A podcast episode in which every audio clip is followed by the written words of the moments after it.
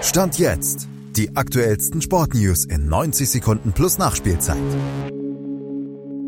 Die deutsche U17-Nationalmannschaft hat es geschafft. Sie steht nach einem 4 zu 2 Sieg im Elfmeterschießen gegen Argentinien im WM-Finale. Die Matchwinner ein Bad Boy und ein eigentlicher Ersatzmann.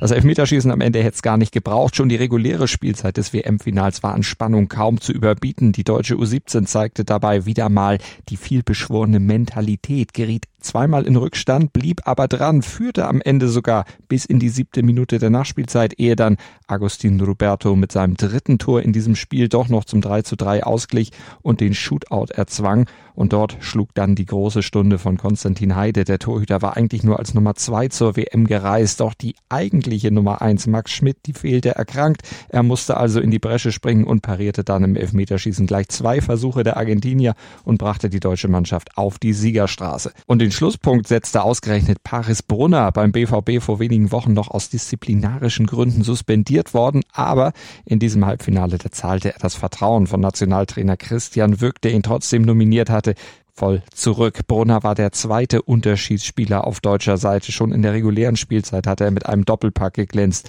und im Elfmeterschießen setzte er dann souverän den Schlusspunkt in einem wirklich spektakulären Spiel, in dem sich die deutsche U17 als erst vierte deutsche U-Mannschaft für ein WM-Finale qualifiziert hat. Den einzigen Titel, der Stand jetzt dabei raussprang, gab es übrigens 1981. Damals wurde die deutsche U20 Weltmeister. Zeit für die Nachfolger würde ich sagen, dann am Samstag gegen Frankreich oder Mali. Wie baut man eine harmonische Beziehung zu seinem Hund auf? Puh, gar nicht so leicht. Und deshalb frage ich nach, wie es anderen Hundeeltern gelingt, beziehungsweise wie die daran arbeiten.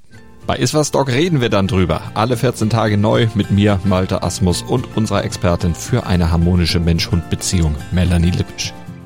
Iswas Dog mit Malte Asmus. Überall, wo es Podcasts gibt.